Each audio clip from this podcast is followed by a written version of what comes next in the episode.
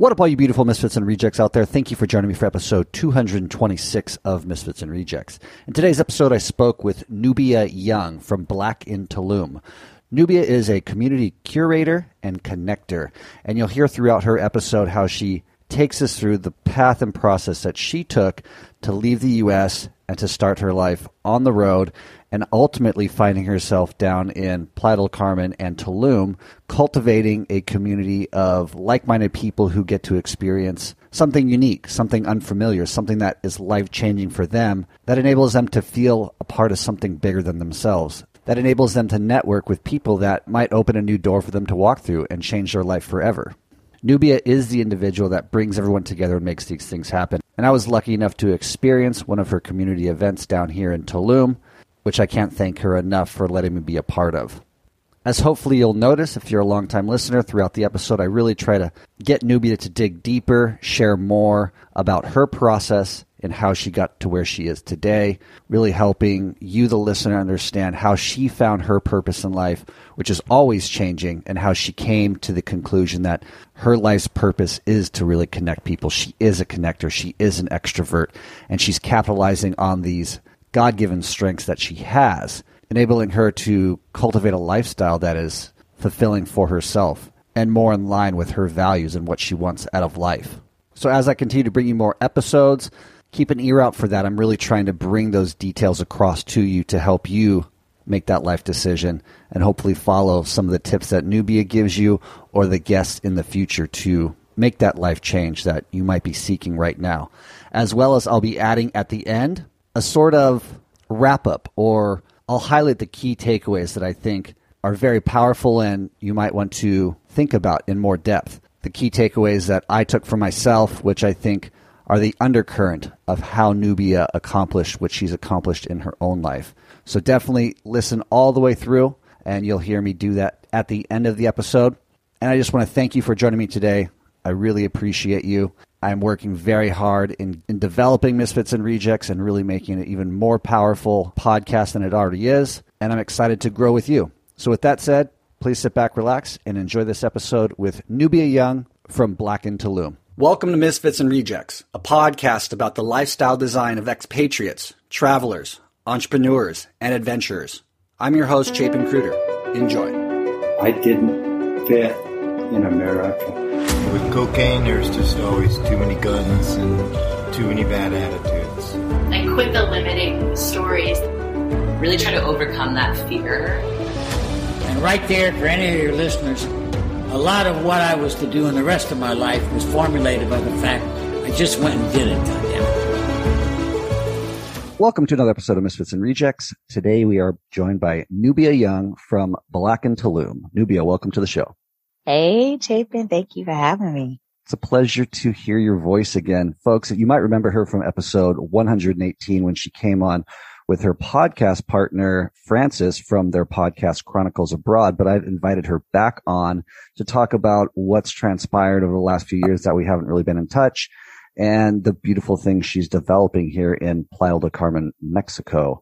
Nubia, thank you for joining me. Again, it's just been a pleasure getting to hang out with you. Thank you so much for showing me Tulum and the community in which you have developed since we last hung out in Thailand.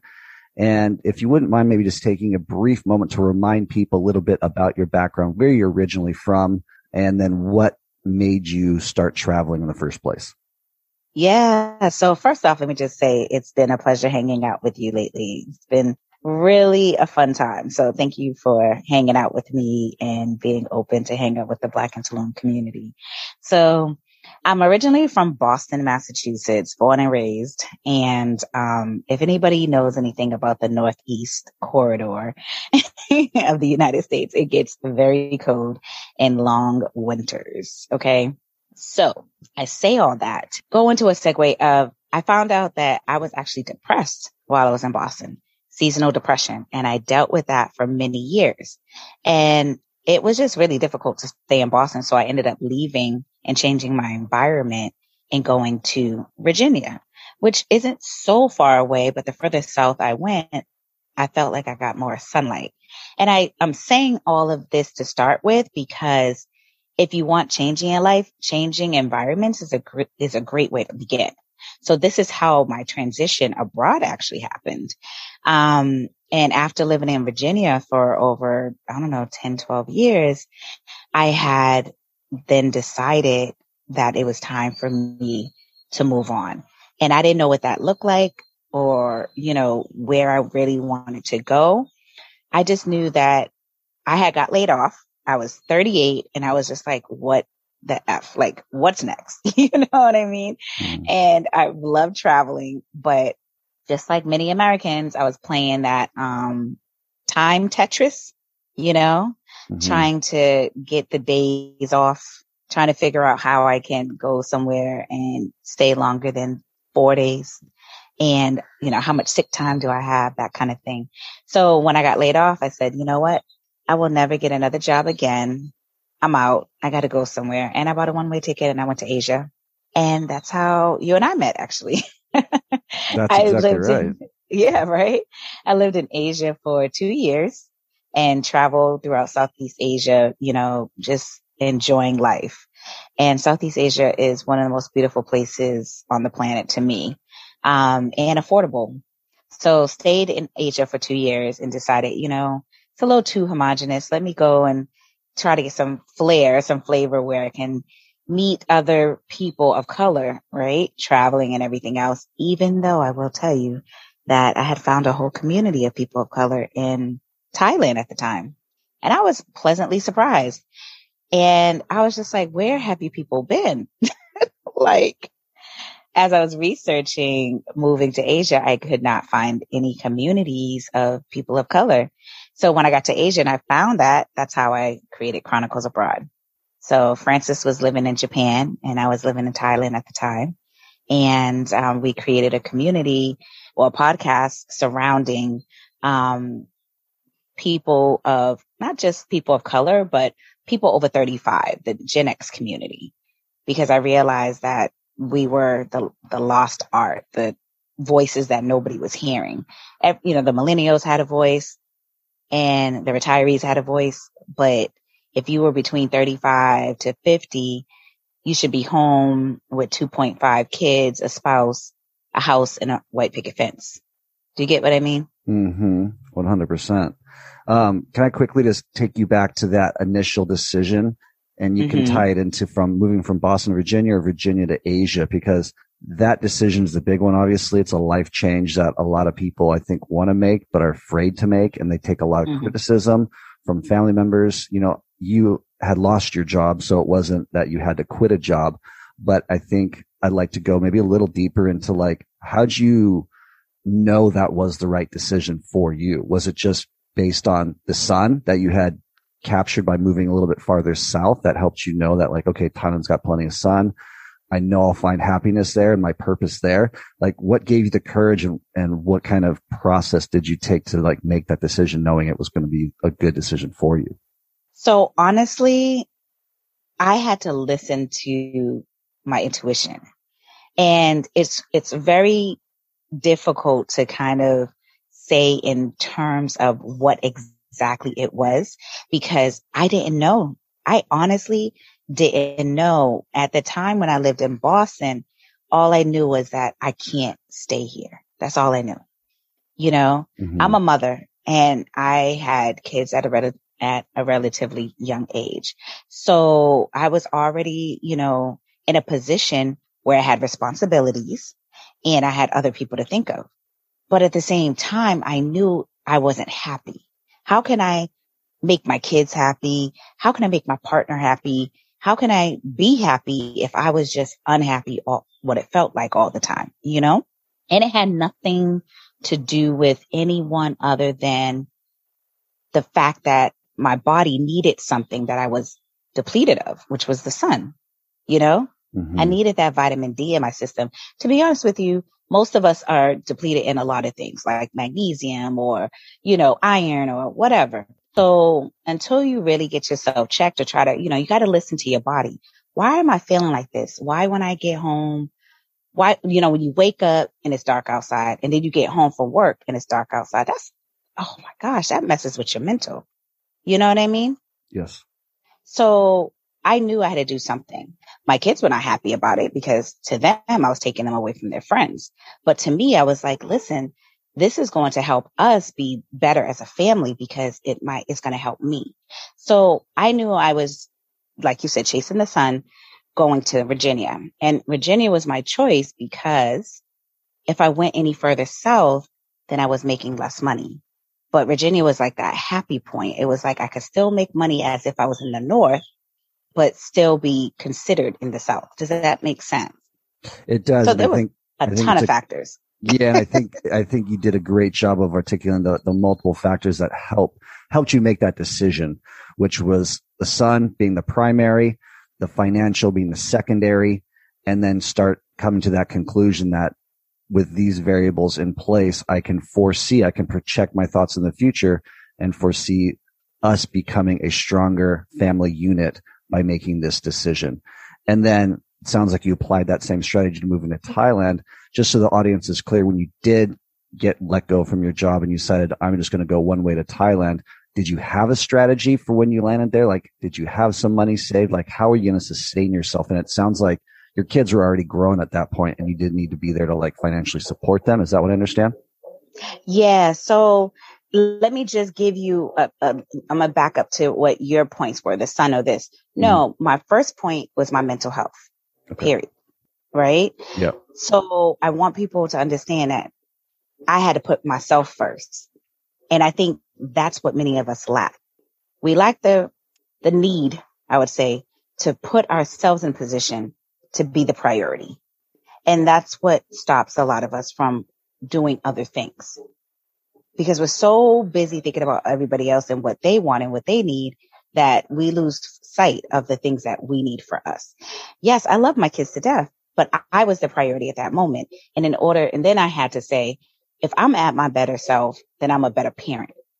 So, so that's why I made those decisions.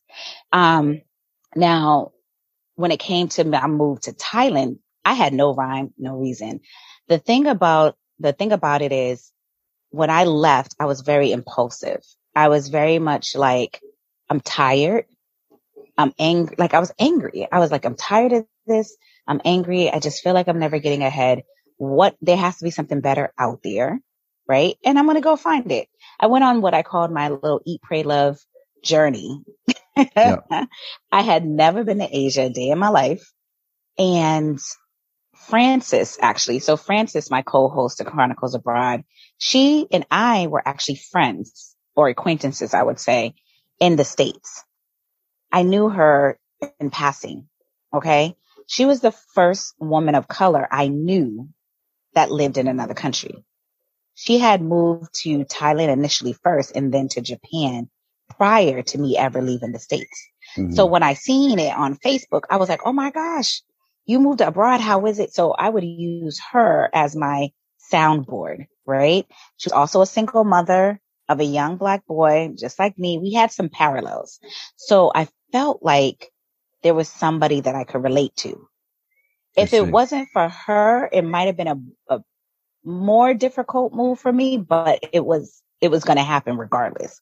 She just helped me be able to see that it's possible. So she also is into things like astrology and numerology and things of things like that that I just was a lo- always skeptical about. So she, I was, she was like, have you ever seen a psychic? And I was like, no, why should I? Cause I had all these questions and she was just like, you seem to be doubting yourself a lot. Like, have you ever uh, tried to unpack that? There's such a difference when you have somebody in your world that makes you think. You get what I'm saying? They serve a purpose because sometimes we're so, we're in this fog, right? Of everything we got to do. We got to go to work, got to make money, got to pay rent, got to pay bills, gotta, gotta, gotta, gotta, gotta, right? Mhm, mhm. And then you find that one person in your life that's like, whoa, whoa, whoa. So what do you think? And you're like, huh? How many times do people ask you about you? Like really seriously ask you, how do you feel? What would you like? How do you, you know what I mean? And I was Mhm. just like, I'm not used to this. Okay. Well, she's like, have you ever seen a psychic? And I was like, no. Should I? She was like, sure. Why not? You, you seem to have a lot of kind of questions and doubts around your decisions. maybe you can get, gain some clarity through this. Mm-hmm. Surprisingly enough, she gave me a referral, right? A person to go see. And I was talking to another young lady about, you know, have you ever seen a psychic before? Like, I, you know, cause I'm one of those people, Chapin, you could tell me something, but I still got to talk to like 15 other people to see what their opinions about it is. Uh-huh. And um, this other young lady was like, "Yeah, I go see a psychic pretty much quarterly." And I was like, "What?" Sorry. And I was like, "What?" I was like, "Wow, I'm missing out." Mm-hmm. So I went to the psychic. Man, can I tell you, this woman was like, "You don't belong here," and I was like, "Oh my gosh, what do you mean I don't belong here?" She was like, "You're a traveler. You're supposed to be out there amongst the world, sharing your story. You know, you the cards read that there's a legacy that you need to provide to the world. You get what I'm saying? And I was just mm-hmm. like, I'm thinking to myself, this lady's crazy. I don't know what she's talking about. And she didn't have a, a place in mind, but she said, you need to go about the world because this isn't it. And she said, I can't give you geography points, but you'll be drawn to a place. Surprisingly enough, I was drawn to Chiang Mai because of the Lantern Festival. You know, everybody sees these pictures of these beautiful paper lanterns that are being, you know, put in the sky. There's a million of them. You know what I'm talking about? I do, of course. Of course. So if any listeners understand what I'm saying, if you don't, go to Google and type in Lantern Festival Chiang Mai or Lantern Festival Thailand, and you'll see these beautiful pictures. So there's a whole premise about letting go, right? Mm-hmm. About this whole day. There's a whole premise about letting go and bringing in new energy, new, you know, new things and stuff like that. I was drawn to that. So I took that as the place that I need to start. And that's how I got to Thailand. So cool. I'd like to kind of tie this into uh, the Joseph Campbell hero's journey, where it's like you had a calling, it sounds like, from that understanding that I need to put myself first. And then you had Francis who was doing it, somebody that you could look towards for a little bit of guidance as you started trying to find that place that you maybe could find yourself, find your path, if you will. And then you have this spiritual individual, a psychic kind of helping you push you towards that direction. Really ties into Joseph Campbell's hero journey. Have you ever looked into that before? You know what that is? I have not. Please do tell. It's just um, a philosophical story that's been told countless times throughout all cultures around the world that this man Joseph Campbell spent his whole life sort of uncovering and then created a step-by-step process that has been applied to movies such as Star Wars and you know like Luke Skywalker getting this calling. He's bored with his life. He's this farmer on this like deserted planet. He has this calling this isn't for him. So he starts to seek out a teacher and that teacher becomes Yoda that teaches him the way of the force. You know it's just for anybody listening who hasn't like read up on the hero's journey it's a really beautiful story. And a lot of the individuals like Nubia that I interview on this podcast kind of have that same story where they have that calling and they seek it out. And thank you so much, Nubia, for taking us step by step and giving us such a clear, articulate path, like how you wound up in Asia. Um, so with a, the Asia experience and then you finding this community that you didn't really know existed, where did your head go? Cause you were teaching English, I know, to sustain yourself. Um, and you were what kind of inspirations were you gathering from this experience in Thailand? Well, I didn't start teaching until pretty much a year into me being in Asia. I literally took my 401k, which a lot of people would say, oh, never do, whatever. I wouldn't even recommend getting a 401k. I just think it's asinine to be charged on your own money, mm-hmm. charge taxes. And I'm talking about a huge amount of taxes on your own money. Mm-hmm. But I, I felt like I worked for this money and it's mine. So I took my 401k, um, and I left and I didn't work for the first maybe eight to nine months. It wasn't until I realized like, this is great. Like I'm semi-retired, but I'm not making any money. Mm-hmm. I'm just spending money. And so teaching English at the time was the easiest, most, you know, economical way of getting a little bit of money and having flexibility. So started teaching and and the podcast was beautiful. It flourished very quickly. You know, I was able to gain a lot of followers and, you know, just build relationships that way. I think one of the things that set me apart from some other people that I've met um, while I was away is that I'm an extreme extrovert. So I have no problem smiling and saying hello, greeting people with open arms. And I think that's one of the most beautiful gifts that I have or that you can give someone is a smile and a simple hello. Mm-hmm. It, they, it goes so far, you know? and I'm going to say this to the audience. It's free. Like there's nothing wrong with smiling at someone and saying hello. You never know who that person is or what they're going through. That could brighten somebody's day or that could be your next spouse or that could be your next boss. You just never know. And so my journey was up, right? Mm-hmm. Like even at my events, you got to meet a many cool people. Like I seen you networking, getting around, smiling with yourself, like with your cute self, talking about hi, you know. but you build relationships that way. So true. So true. I build hundreds of relationships around the world. And that sustained me for a while, just networking and relationships, because as you're talking to people, just like you and I, and I like, and I'm sorry for keep putting you on the spot, mm-hmm. but I feel like you know, I want to give people like real life scenarios and, and recent scenarios at that, right? Mm-hmm. So Chapin is in Mexico currently with me.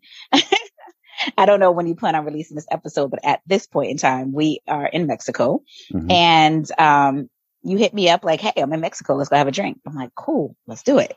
And I had an event that weekend and I invited you down and through just you know, introducing you to people and for, for you making your own introductions, you have met people who you will eventually be on their podcast and vice versa. So you now, you now networked and made like business connections. And then, you know, you meet people that you just vibe with. Now you made social connections, personal connections. I mean, people don't understand that if you just allow yourself to let go a little and just embrace your current situation and look at it from a deeper scope. Like, yo, I did it. Cause I think we beat ourselves up a little bit. You know, I didn't get a chance to do this. Oh, I wish I would have did that. I wish I would have did that. Stop all that. Be really mindful of what you're doing. I'm here. I'm in Mexico. I did that. Pat on the back. you know what I mean? You know, I bought that, I bought that, that house, pat on the back. That was something that you wanted to accomplish. I wanted to do this or I did this. I think we need to focus on more things about like I did and I'm doing versus I wish I did or I wish I would do, you know? Did you have any moments in Asia after that initial eight months? Because you were there for multiple years that you found yourself kind of sliding back maybe into a, a state of, I don't want to say depression. Well, sure. Yeah. We can use the word depression because I know you struggle with that back in Boston where you didn't know where to turn next and you kind of had to like reinvent yourself again? Um, I don't know about reinvent, right? Like I knew I had to shed some things. And I guess that is called a reinvention. I call it a transformation. Mm-hmm. Right? I knew that the person I was in the States wasn't the person I was meant to be forever. There, there, there's always evolution. And I was on that journey. I was this caterpillar looking to flourish to this butterfly, right? And to me, travel was the transformative catalyst for me. Okay. It opened my eyes to so many different things. I have this photo and I, you know, show people this photo just to show them exactly what I mean without having to say too many words. So I'm going to describe the photo to you. Okay. I have a picture on the left of me the week of my leaving the United States. It was a picture of me the night that my friends threw me my going away party. Then I have a picture on the right of me. I think it was about six to eight months of me being in Thailand. Side by side photos. Do you know I look like an entirely different person. My skin, my smile, I look like I reverse aged, everything. When I look at the two pictures, I'm like, oh my God, no wonder I was unhappy in the States. I was overweight. I was pre-diabetic. I was, you know, it just looked like sadness in a sense. Mm-hmm. However, I lived a good life, but I just wasn't fulfilled. And you can see if you look at the two photos.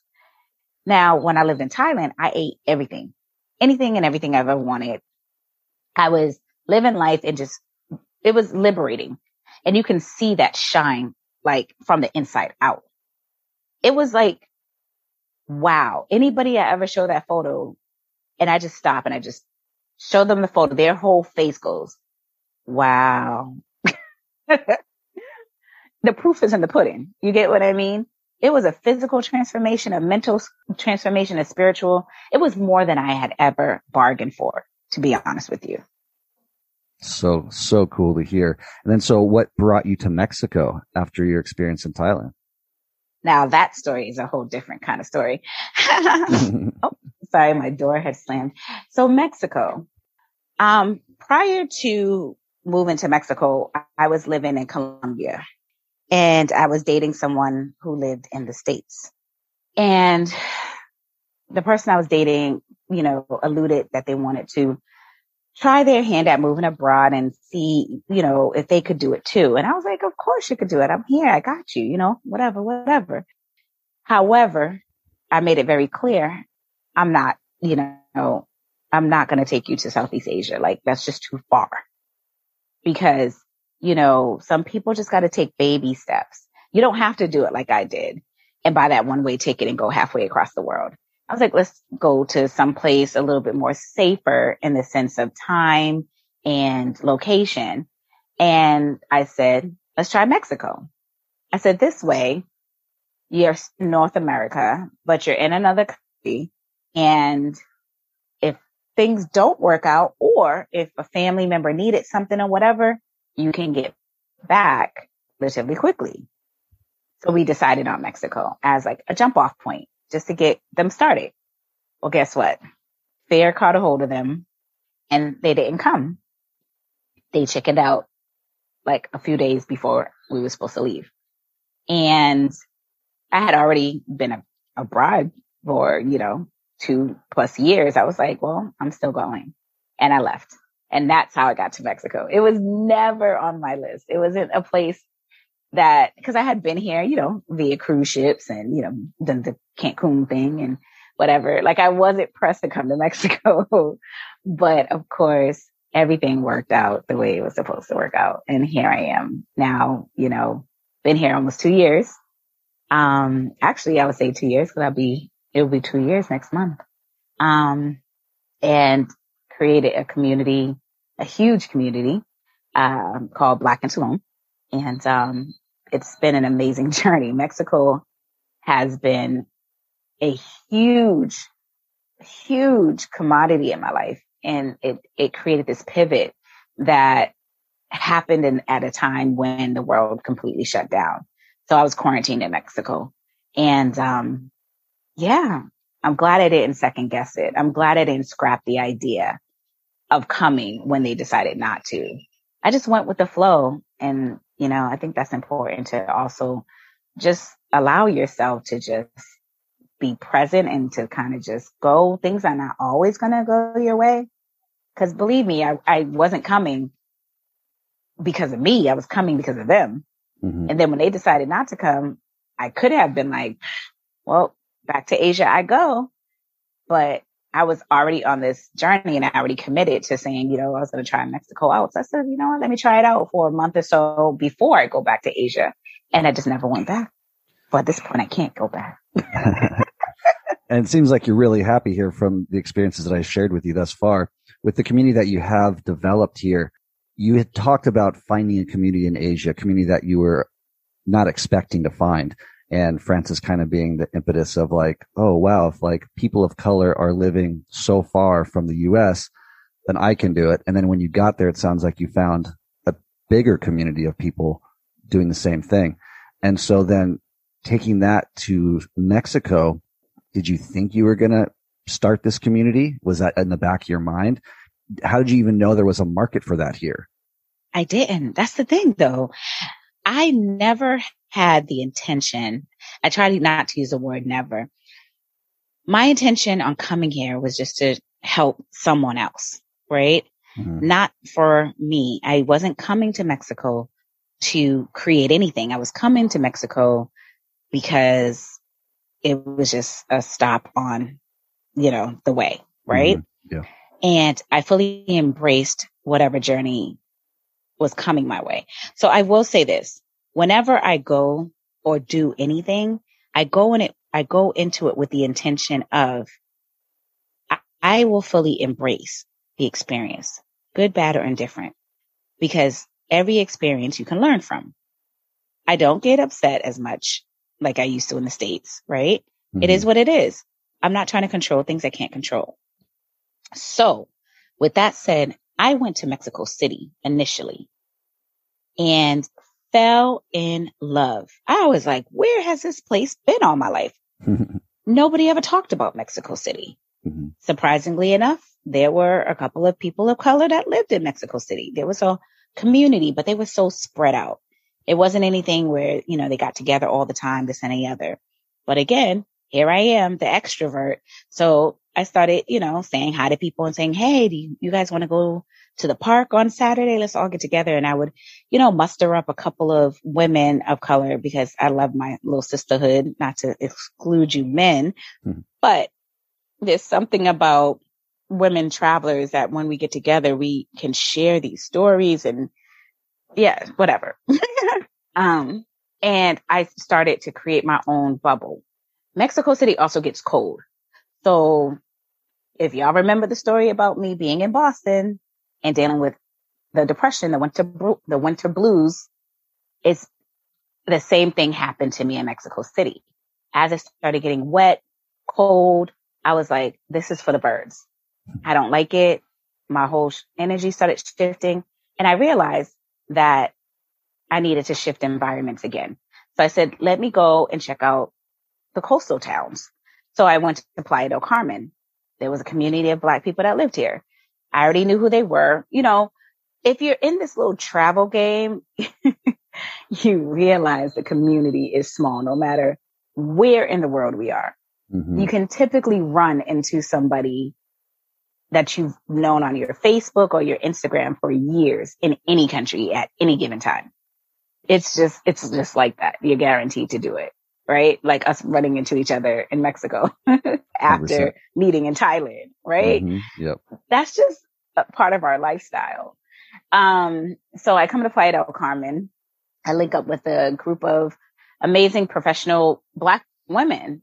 And I was just like, oh my God, this is great. You know, we had this little mastermind going and professionally it ended up working out for me. I ended up getting a, landing a job as the director of a luxury black owned travel company just through my connections that were here in Mexico. So that was when I decided to just get a, a apartment, right? Mm-hmm. And stay and cultivate that relationship so that I could be the best executive that I could be in my job, you know? So that was a decision I had made was to stay. Stayed in Playa del Carmen for probably a few months before I was like, you know what? Let me check out this place called Tulum. Never knew about it. It just happened to be some place I learned about during my, you know, time in Mexico mm-hmm. and went to Tulum, supposed to be for three days. Just check it out. I checked into a hostel. Yes, I love hostels. I think they're amazing and I would totally recommend even adults to do their research, but stay in hostels. You meet people. Oh my gosh. It's just amazing. Right. Mm-hmm. Went to this hostel, Chapin, and literally the hostel was badass, super cute. It was fairly new, very like chic and posh and just like, oh my God, this is a hostel. So I asked to speak to like a manager because I'm that person, right? I'm like, can I speak to a manager? I was like, yo, this is really dope. Like, how long, you know, I'm asking him questions. How long has, has this been built? Are you guys looking for help? Da, da, da, da. And he's like, yo, I like your personality. He's like, yeah, we're looking for help. Like, so I ended up getting free lodging at the hostel just to be me, talk to people, guests who came in, you know, hosting like game nights and doing stuff with the guests.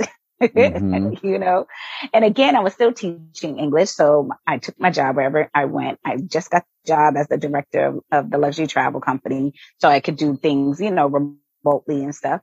So I'm just like vibing. I'm like, okay, three days turned to, I don't know, almost two months. So I was in Tulum. Then I was like, okay, I think I should go back. Went back to Playa and bam, the world stopped. COVID. So I was like, well, I guess it's Playa del Carmen for me. and I found this cute spot, you know, that I was able to rent by rent through a Canadian woman because if people know Canada was like, um, y'all need, it was basically a call to everybody say, get your asses back to Canada because we're shutting, we're shutting it down. And if you, if you don't get here by this time, you're not getting in. You know what I mean? So everybody's flocking to Canada. Got this dope apartment for like little to nothing because the owner was just like, I need to rent it out because I gotta go, you know? And I was like, okay, cool. Got this apartment and decided to, to lay low there during the quarantine. Chapin, it was the best time of my life. Like I had this two bedroom, I had a, a, a outside terrace, you know, with green space and it had this kitchen. And then I fell in love with cooking again. So I created a cookbook. I started working out again because Peloton was giving like free 90 day trials and stuff. So I took advantage of every free thing there was during the pandemic. I took courses in sustainable um, hospitality tourism, sorry, uh, sustainable tourism. I took lessons in marketing, digital marketing, you know, doing all these things. I was like, whoa, inundated with free stuff, right? Then I started getting calls like, do you mind speaking on this panel about being a digital nomad? And, and then I started getting paid for speaking because everybody was going virtual. So here I am doing virtual speaking gigs. Here I am still doing podcast episodes. Here I am doing cookbooks. Here I am, you know, teaching myself new skills. I just was flooded with just things to do during the pandemic. I understand that the pandemic has been a, a hard time for many people, especially people who have lost someone. So I'm not taking away from that, right? I can only mm-hmm. just share my experience during, during the pandemic. It was very eye opening for me. It, it made me blossom.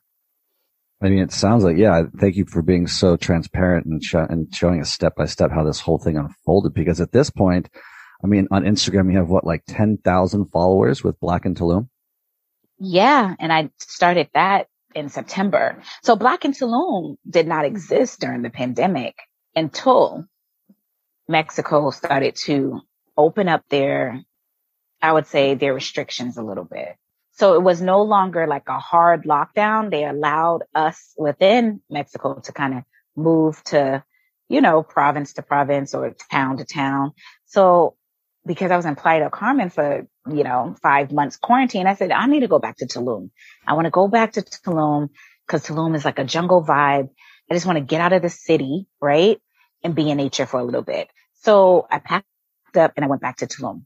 I got myself a place and decided to chill. Oh, can I just say this? I know mm-hmm. to, for people listening, they're probably like, how the hell do you just pack up and move from one place to another? Is it that simple? Yes maybe you can attest to this. You can, can, literally move, you know, into a place, most likely an Airbnb for like a month or a couple of weeks or a couple of days that is furnished, you know, you get to know the owner or you meet people along the way and they're like, Oh, I got a room. Or an owner is like, well, if you rent it for the month, you can get it for this price. Easy. You don't have to buy furniture. You don't have to buy stuff. You just, it's just you and your clothes. so you hear me hopping around, you know, country to country, you know, city to city, and it's that simple. It doesn't take, you know, you're not going into like contractual agreements with every apartment that you get abroad. So when I moved to Tulum, I got myself a place, cute little one bedroom, you know, wash and dry, you know, everything. And it was so quiet. It was so beautiful. It was peaceful. And I was just like, oh, this feels good. After being quarantined for so long, I'm hearing birds and that, you know, everything was just like flourished in nature. Well, there were a couple of people of color in Tulum. And when I say people of color, I want people to understand that it was at a time when there was so much political unrest in the States, right? The Black Lives Matter was at its height. There was protests. There was just so much going on, unrest going on in America for people of color that it was so important for me to s- tell people, get out if you can, you know, like you guys, I was crying all the time Mhm. because every time you turned on the news, it was something else. It was like, when is this going to stop? You know? So I started talking to people that I knew from my travel groups and also people who was like on my Instagrams and stuff. And they're like, I don't understand. Like, you're in Mexico. You know, I wish I could come, but everything's cut, shut down. I'm like, it's not closed down. I'm like, the only thing that's closed down is the land border. America wasn't telling you all that. People was like, I can actually go to Mexico. Yeah, you can come to Mexico. You can come right now if you want to. So people started coming. Even if it, Mm. and then people started hitting me up like, Hey, I have a friend that's actually in Mexico. I would love to introduce you to them. So then I started saying, okay, let me start doing something like brunches. Let's all meet for brunch. My first brunch was eight people. Second brunch, 25 people. Third brunch, a little over 30 something people. And I'm like, this is dope. You know, this is really dope. By my second or third brunch, that's when I said, if I create a community on Facebook and I turned to everybody that was at brunch, I was like, would y'all support me? Like, would you join the Facebook group and help me get this started? Cause they were loving their life, right? They were like, Oh my God, this is beautiful. Here we are on the beaches of Tulum having brunch, blah, blah, blah. And I was like, okay. So I was like, what should I call this group? And I'm looking around. I was like, well, we're black people in Tulum. Why don't we call it blacks in Tulum? And it went to black in Tulum. And that's how I started the Facebook group. It started with 20 something people. And here we are 10 months later and I have 15.3 thousand members in my group on Facebook. on Facebook. Wow. I didn't start Instagram until September of 2020. And now we have almost 10,000 Facebook followers. We just now started YouTube. And I mean, when I say freshly started YouTube, freshly started YouTube weeks ago. Mhm. So now hope, hopefully we'll get some subscribers there and we'll move on and on and on. I'll be completely honest with you. I didn't start Black in Tulum as a business. Black in Tulum has always been a community. It wasn't until I hosted a brunch one day and one of the, the guys who showed up at the brunch was like, yo, Nubia, this is amazing. You don't understand what you started here. He was like, you don't charge for these brunches? I was like, no, I just love bringing people together and having a good time, you know, just vibing, right? He's Mhm. like, yo, I would have bought, I would have bought a ticket to come to this. And I was like, really? He was like, yeah. He was like, you know, you have something here. And that stuck with me. It stuck with me so much that I couldn't shake it. And then it wasn't until, let's say November, December, when I was actually hosting a, um, New Year's Eve event. I had to charge. I mean, at the end of the day, Mhm. Nobody's throwing a free New Year's Eve party. I threw a New Year's Eve party, charged tickets, ticket pricing, and it was such a success. We had 150 people on a beautiful rooftop overlooking the ocean in Playa del Carmen. I was like, yo, this is what's up. People Mhm. loved it. They were tagging us and they were just like, yo, this was dope. Everything was great. That's when I decided to make it a business. I immediately created an LLC around it. I, you know, went into incorporating myself as a brand at that point. I had already been a community on Facebook and hosting events from August, September, October, November, almost five months before I started monetizing. Wow. What percentage of your community do you think are first time travelers? Have never been out of the States before? Ah, that's a good question. I should probably poll them. Um, I'm not sure. A good amount though, because I, you know, at my events, I get people who I make, I make it my duty to speak to pretty much everybody if I could, mm-hmm. you know, at my events, just to welcome them and find out where they're coming from or whatever. And during those conversations, I've met quite a few of people who are like, you know, this is my first time to Mexico. Or I've met, it's not my first time to Mexico, but it's definitely my first time to Tulum, you know, mm-hmm. but mm-hmm. I don't have those statistics. What I do know is that, that 82% of my group are women. 82%. 82% of my group are women. Wow. wow. Where are you men at? I realize that the women are the ones making the, deci- the decisions and dragging the men along. well, yeah, I mean, it also sounds like you really tapped into something that they needed, you know, with, with a place that they feel they can connect with like-minded people and in an environment that's beautiful and vacation like.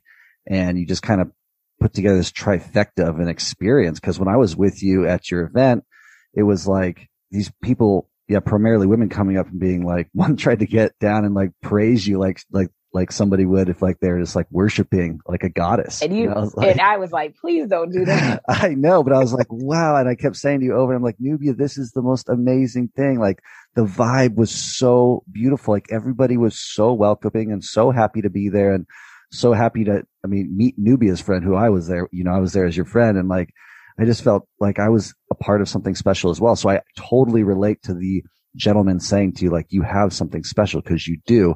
And I think the statistics of the numbers you're getting on Facebook and Instagram show that like, yeah, you've tapped into something that is desperately wanted by all the individuals that are coming to your events. For sure. I think people in general just needed a break. You know, none of us were prepared for what had happened in 2020. None mm-hmm. of us. And it just kind of took us out like, oh my gosh, people lost their job. People with children or smaller children were like locked in a house with their kids. I mean, you know, it doesn't sound bad, but nobody understands until you have a kid and you're locked in the house with your kid all day long. Um, people were having, I mean, domestic violence cases were on a rise people's marriages were in trouble. Some people's marriages were saved. I mean, it was a true wake up call, especially to the infamous and famous cliche that life is short. Mm-hmm. I think mm-hmm. that's when people were like, damn, life really is short. You're here today, gone tomorrow. So people were seriously taking what they were seeing was like, I, I, I can't, I can't go out like this. Like I have to do something, you know? And the unfortunate part was that there was nothing else to do because everything was still so shut down. I mean, it still is to the most part. You still can't go to everywhere. You got places that you can go, but you got to jump through some hoops, you know? Mm-hmm. Some places still require you to quarantine for X amount of time but who really wants to travel to a destination and be, um, and they, they put you on serious quarantine, like food, everything comes to your hotel room. You do not leave that room yeah. for the 10 days or the 12 days. And it's pretty pricey. So many people opted not to do that. The vaccination came out. Some people hop, hopped on it very quickly. Some people like, you're not shooting me up with that stuff, mm-hmm. you know? Mm-hmm. So now it's like this whole thing around the vac- vaccine. Like so I can't get into your country unless I'm vaccinated, or I can even get that job unless I'm vaccinated. I mean, there's just been so much change in such a short time that Mexico being open to receiving people from all over the world was a beautiful thing. No doubt. And for me to provide, you know, a space where people could actually enjoy themselves together and feel liberated to do so, it was a thing. You know, mm-hmm. it literally everything that I've talked to you about happened organically. I listened and I paid attention and I executed and that was it. Yeah. And you're doing a great job. Can you help the audience understand like what they can expect and experience when they come to be a part of your community at the events? I'm, I'm assuming like it's not exclusively only for people of color. Like as a white male, I can't join. Is that correct? So Black in Tulum is not exclusively to just people of color. No, we open our arms to everybody, everybody, you know, it doesn't matter. It was designed as a person from a, by a person of color Mm-hmm. because at the time people of color needed a space. That's, that was what it's all about. Now, when I decided to incorporate the business, I did not incorporate the business as Black in Tulum. My actual business name is Black and Travel. Okay. That's the name of it. And we do business as Black in Tulum because that's where we are today. And that's Mhm. how I started the community. Now, it doesn't matter where I am in the world, you know, or how many communi- communities I build. My communities will always be open to people who are open. You see what I'm saying? I do. I love I it. don't want you at my model. events. Exactly. I don't want you at my events if you're going to complain about some stuff and you're there to start trouble or you're not really there to connect. My job as an individual, my purpose in this world is that I'm a connector. And I learned that through my journeys. I've learned that through my business ventures. I've learned that through my relationships. I connect people directly and or indirectly. Period. So for somebody who wants to network from a business perspective, maybe are these great events for them to come to? Of course. Of course. I mean, you just never know who's there. Mhm. I get blown away by meeting people from Switzerland, Germany, Netherlands, Africa, freaking Jamaica, um, Canada, you know, all, of, of course, America. I mean, majority of the group are Americans, but we have people from all over the world that are in our group. We have people from all over the world who literally, you know, come to the events. Now, I will say, as if you're a person who is not of color, right? Mhm. Joining the Facebook group is not an option because that's a safe space for them to be kind of be able to kind of be who they are in the group. Okay. But the events are open to everybody I see. you know, as we continue to grow and I get better with brand awareness and things like that, it will be a different model. It will look different. I'm, I'm a baby in this, you know, like I said, I just really started, if you really want to think about it in December. Yeah. We're now, you know, in May. Um, so I'm learning, I'm growing, I'm starting to scale my business. And as I do these things, again, organically different things shift. I'm in this moment right now in my life where I feel, I felt actually yesterday, I woke up and the key word for my day was pivot. And I said, there's a change happening here. There's another shift. It's another wave. And I need to figure out what I need to do in order to make sure I'm okay during this change. hmm Do you get what I'm saying? Of course. I'm in that change And too. yes. And yes, I host events currently, but events is not going to be my only thing that I'm going to provide. And it wasn't until I woke up the, the other day and I had that on my, on my mind. And I said, the word for today that I'm feeling is change, pivot. Like I need to pivot because there's a change coming. Don't know what's going to happen, but I know I need to prepare for it. This is me having this whole internal conversation. And this is why it's so important to tap into your intuition because it's never going to steer you wrong. You're going to feel something good or bad. You're going to be like, uh, I don't know if I should do that or yes, I should do this, right? Either way it sways, listen to it.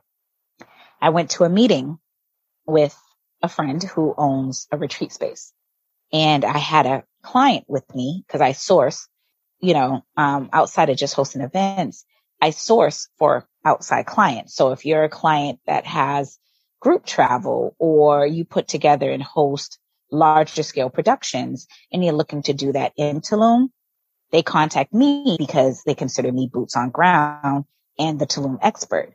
So I Mhm. source locations for them and put, you know, and get them to the tables, to the right tables.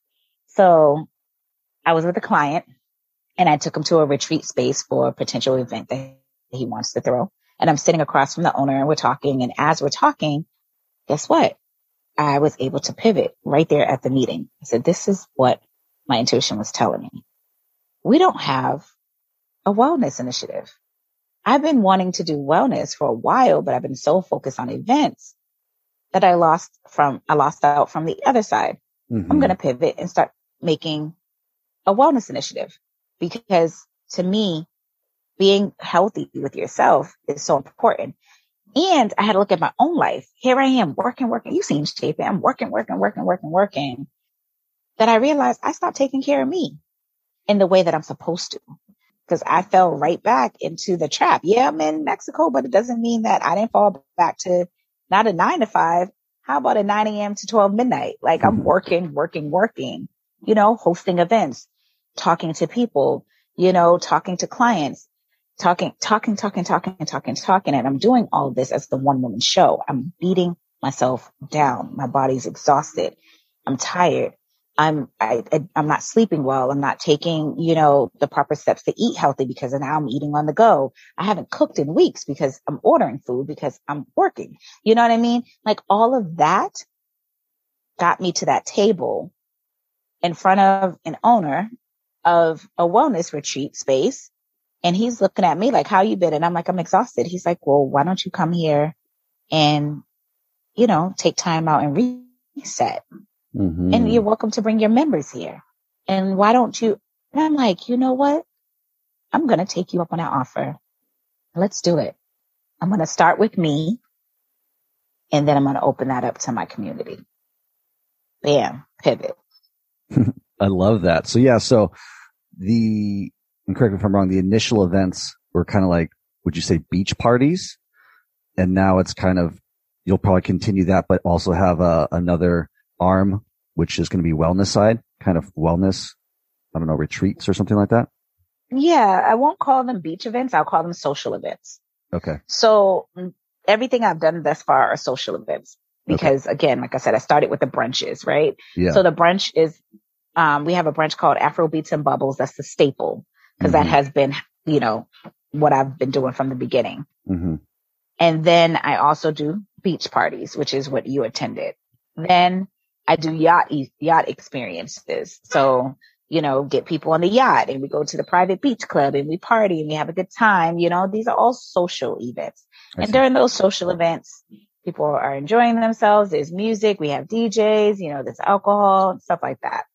The wellness complete, three, you know, opposite 180. Like it's going to be smaller, more intimate. Um, I don't know what the layout is going to be just yet, right? This just mm-hmm. happened the other day. So, but to me, it's, it's going to be a more intimate space for people who are looking to quiet their minds, for people who are looking to not be in a social setting, but to be more in tune with nature and their bodies and themselves and their own wellness and their own transformative changes they are at a place or maybe a crossroad in their life where they're just like, I need to take care of my system. Something's not, you know, something's off. I need, you know, I need to be aligned. I need to get realigned. I need to reset. I need freaking peace. it's for that person. I love it. I love it. And I have one more question for you before I ask it. I just want to say, Nubia, like what you're doing, I've got to experience firsthand. It truly is beautiful, unique, powerful, and life changing for anybody who wants to attend. So if you're listening and you're curious, definitely check Nubia out on her Instagram, Black in Tulum. Is there another place, Nubia, that, you know, people can kind of learn more about what you're doing or the events that, you know, you're cultivating? Sure. I definitely say go to blackintulum.com.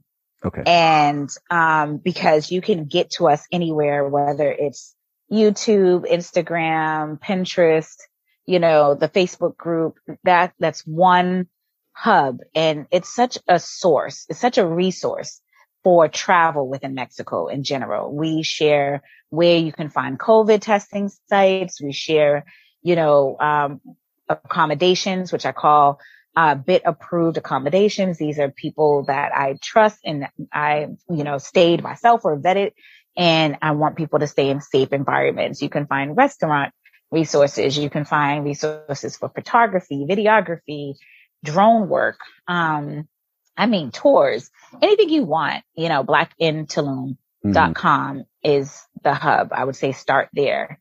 Uh, you can also find me at I am Nubia Younge. And Younge has an E at the end. You know, got to be unique with it. Hmm. um, yeah. And yeah, I mean, come see me. We're having, you know, we're, we're just living life. And I want everybody to experience what it feels like to feel at least liberated, you know, at some point in their life where they're just like, wow, this is what I needed. Come get your reset. Come get your social on.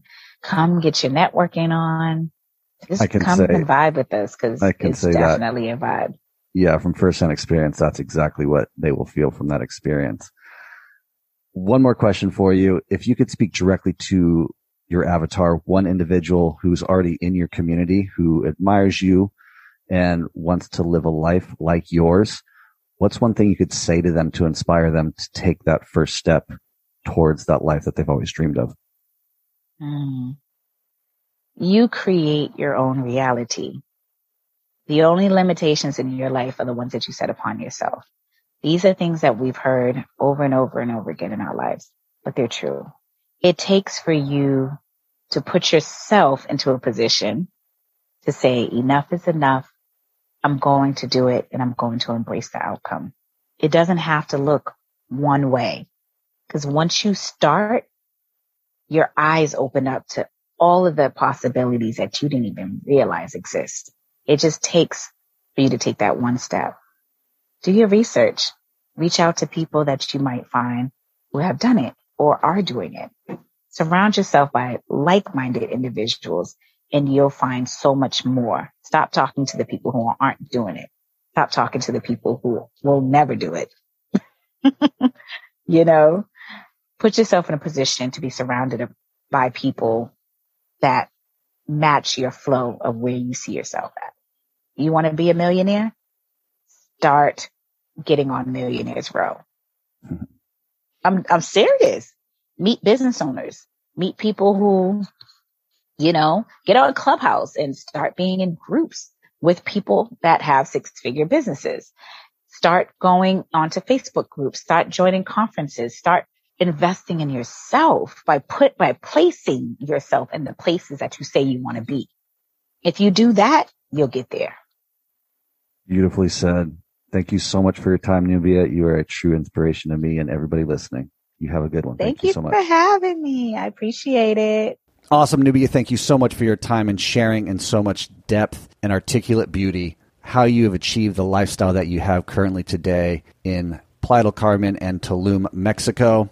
Getting to experience and share that special moment on the beach with you with a community that was so open and welcoming to me is a memory that I'll cherish for the rest of my life. So thank you so much for that. And thank you, all you listeners out there, for sticking around for these key takeaways from Nubia's episode that I think are very powerful and worth highlighting for you. So I think one of the beautiful aspects of Nubia's story is, and as she says towards the end of the episode, by going out and just doing, she learned that one of her superpowers, if you will, is that she's a connector. She's an extrovert. And instead of feeling bad about that or wishing she was somebody else, she embraced it and started seeing that there was a lot of power in embracing her strengths.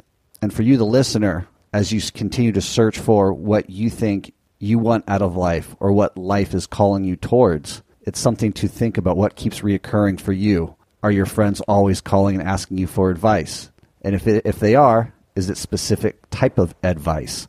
That can be a signpost for you to think about how you can change your life in a direction that might be more fulfilling. As she states early on in the episode, she identified that living in Boston in a cold climate with winters being so rough and dark that she experienced seasonal depression. So, as she said, the best way to make a change in your life is to move yourself out of a situation that is not serving you. And sometimes, and many times, that's geographical for a lot of people, which is difficult because of family and friends. But as she said, she moved from Boston to Virginia, giving herself a taste of what it could be like getting more sun yearly which ultimately she realized was having a tremendously beneficial effect on her overall well being. And finally, seeking out that network of people who are more like minded, that have already achieved maybe those goals that you've set for yourself. And you can plug yourself into a community that you will be pushed to continue to strive for those goals and you can get elevated by this community to help you achieve your goals.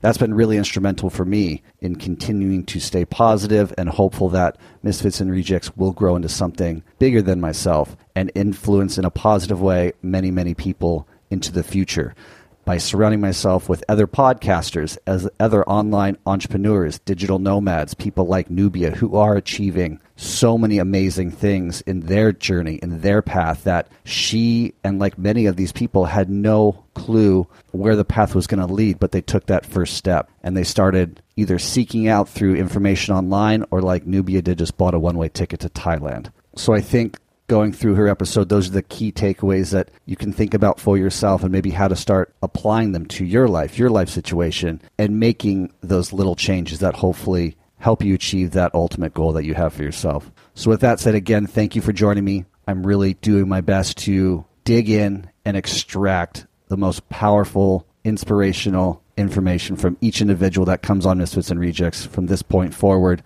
to help you make that life change that allows you to lead the life you've always dreamed of. So thank you for joining me today. I think you all are so very beautiful. The format will continue as it has been for the last few months, where as I continue to encounter individuals, I will bring them on the show and continue to release episodes as I see fit. That might change in the future, but for right now, that's working best for me as I continue to really try to extract what Misfits and Rejects is and what I want it to become. So thank you for listening. I will see you soon. Take care. Ciao. Thank you for listening to Misfits and Rejects.